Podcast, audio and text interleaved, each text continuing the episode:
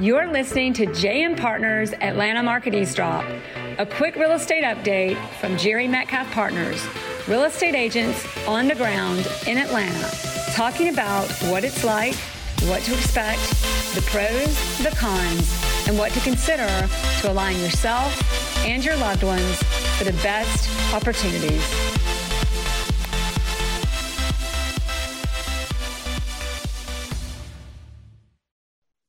Hi, everybody. It's Three Things to Know with JM Partners. This week, we're talking about anticipating home prices and mortgage rates. And Stephen Thomas with Sanctuary Mortgage is with us to share a little bit about that. Stephen, thanks for coming. Hey, Jerry. Thank you for having me. Pleasure to be here. So, three things to know. You have got always everybody. He has Stephen has the best insights on the market and on mortgage rates and bringing that together for buyers, sellers, real estate agents, and your clients is always enlightening. So we couldn't not have you. You've been on once before, but we could not not have you back on. Thanks, Jay. My goal is to keep it simple. There we. Let's see if we can do that. So three things to know this week. We're going to talk about supply and demand, what that means for home prices. Go from that to what's really the current state and health of the market because that's relevant. And last but not least, so now what about mortgage rates and how do we predict and anticipate what they might be? So number one, tell us a little bit about supply and demand and all the insight you've got. Sure. So um, Jerry and I were talking before, and one of the the second most question that I get asked from buyers is, "What do I think is going to happen with the real estate market? Do I think that uh, really they're fishing? They're fishing to see if I'm going to tell them that homes are overvalued and going to go down. That's what I think is happening. And the truth is, I do not. I do not think that home prices are going to go down. I don't think that home prices are overvalued. And again, to, with the model of the idea of keeping it simple and supply and demand, it's the, that's the basis of the economy, the supply and demand. So we're going to look at supply. Supply in the housing market is really, really low. You know, we're at a less than a two month supply. And what's driving that? It's new construction. When we look at historical new construction volume for the four decades prior to 2010, we built 25 to 26 million homes per year or per decade as a country. So 25 to 26 million homes per decade as a country. Then let's fast forward to the most recent decade, which was 2010 to 2020.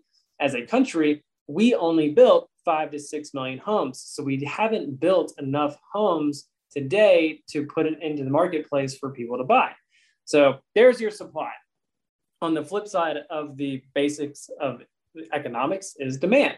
So, what does demand in the marketplace look like today? You have the largest demographic, the largest generation of people, which is millennials, entering into and becoming the ages and going through the life events that people want to buy homes.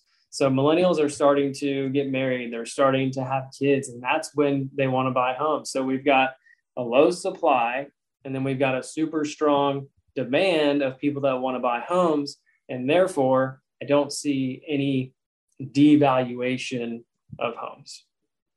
So basically, you've got in the last 40 years, well, 50 years ago until 10 years ago, 100 million homes. And then in the last 10 years, you've got five million, a little more homes being yeah. built. Yep. And now we've got more buyers coming into the market with the millennials than ever before. So That's prices exactly right. have already gone up. And we're talking about supply and demand. I've heard people say it's going to be 10 years for that supply to balance out with what the incoming demand is and it's going to be. Yep. It's definitely going to take a couple of years for builders um, and building volume to catch up to support the amount of people that want to buy homes today. So here that leads us into number two. Yeah, sure, that's what we say, but can people really buy a house? I mean, like, look at what happened in 2007. We thought the market was great and everything turned upside down, and the mortgage industry almost imploded, or kind of did. So how do we yep. know that something like that's not happening again?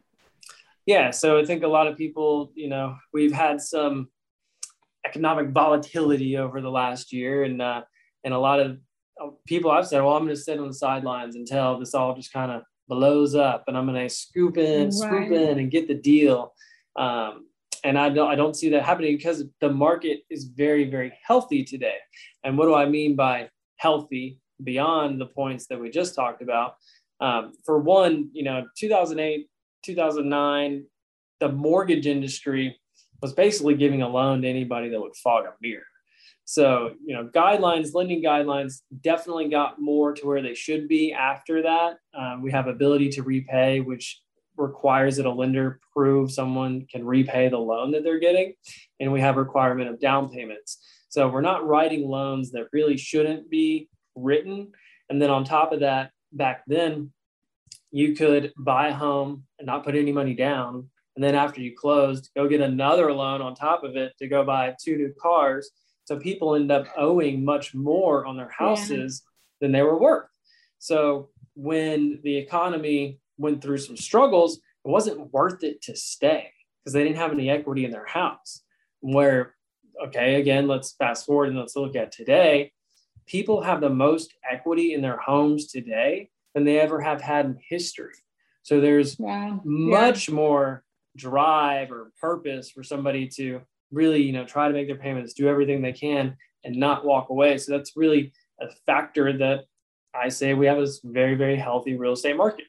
Well, we always say on this podcast, on this show, we've been saying like this is an inverse of the last recession. For example, my the one that makes the most sense to me is I remember back in 2007, I owned a house and I thought, gosh, maybe we could down payment. I actually made a down payment. And this house is still costing me per month twice what it would if I were just renting it. In today's market, we're putting yes we're doing down payments we've so we've got equity but on top of that the cost to own a home is so much less than it would be if you were renting it and you've got no control of what the, those rental payments are going to do so you look at the market in general it just makes more sense to own which reinforces what you said the health of the market. Big advantage you know purpose of buying a house is that it fix fixes your home costs whereas renting typically increases, you know, five, 10% every single year. When you buy a house, you're not going to have those increases because you've locked in. Hopefully, you're doing a fixed rate mortgage with today's low rates.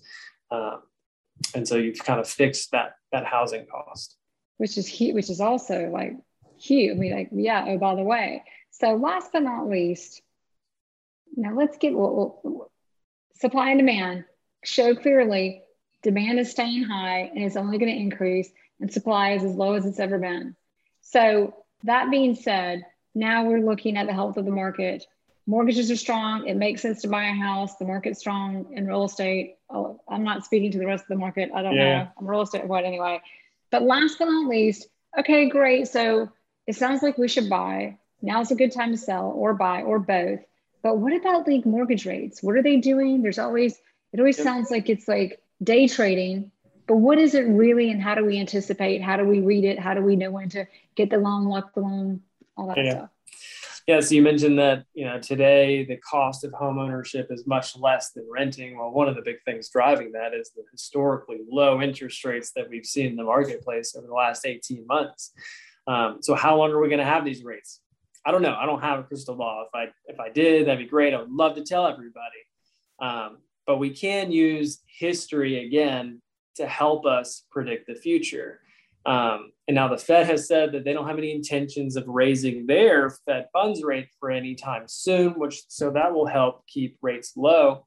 Um, but there's some other factors that the market is keeping their eye on, and those two factors are inflation, what's happening with inflation data, and then the second one is what is happening um, with the Fed's bond buying policy. So right now, uh, the Fed has a policy, a monetary policy, where they're buying a lot of bonds to help bring demand into that market, into that bond market.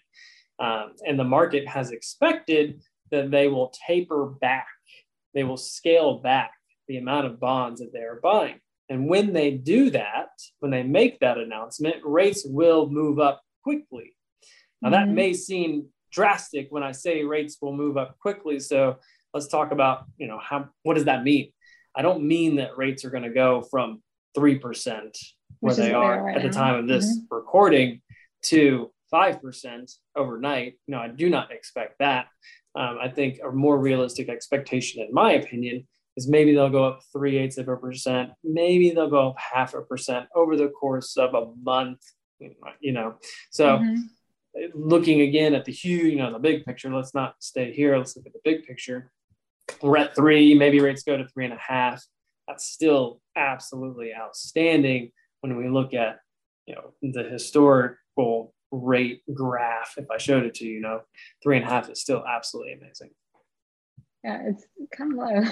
It's kind of amazing. I remember that my first house I bought a long time ago was at seven percent, and I remember talking to my family, and my dad said, "You'll never see interest rates this low again." Yeah, we're half that now. It's crazy. Yeah. Awesome. So all in all, I mean, I think that it's a great time to buy a house. You know, sure, inventory's low, um, but you're able to get in. I think the market is set to appreciate. Do I think appreciation will be as as drastic as it has been recently? No, but I still think the market will appreciate. I think that overall, um, the market is in a very healthy place. And then, you know, I mean, over the long term, locking in a low rate is going to save a ton of money if somebody's going to stay there, especially you know, long long term, thirty plus years. So let's sum it up. Three things to know about anticipating home prices and mortgage rates. Number one, look at supply and demand. It's pretty clear. Supply is incredibly low, demand is incredibly high. So prices are going to continue to rise. We don't think at this rate, but they're going to continue to rise. Number two, how do we know the health of the market is strong, equity strong, it makes sense to buy a house financially? And then last but not least, we look at mortgage rates and anticipating the mortgage rates and what the bond market is doing mortgage rates may go up, but if they go up, it's going to be a quarter, half percent, and that's still going to be incredibly, at least for a good while to come, incredibly competitive rates. And I'll add one last thing to that as the real estate agent. In this market, when you're deciding what to do, the key is just knowing what you what's important to you and the moving factors. If it makes sense to move, then you make the move. When you look at the inventory, you have the broker that pinpoints the house for you, and inventory becomes a lot less relevant because the focus is the house that you want to buy. Just know all of these things about the market to make the right decisions. That's, that's exactly right. And put yourself prepare for success. Love it. Stephen, thank you so much for coming back on the show. Everybody, Stephen Thomas, Sanctuary Mortgage, and we'll talk to you again really soon. Thank you for having me, Jerry. Thanks. And three three things to know know.jmpartners.io for all of our episodes and to keep up with the market in Atlanta every week. Bye. Have a great day. You too. Thank you for listening to the JM Partners Atlanta Market Eavesdrop. If you like what you heard, please subscribe and share with your friends who might be moving or who just want to keep up with the latest on the Atlanta residential market. You can find us anytime online at jmpartners.io. That's jmpartners.io.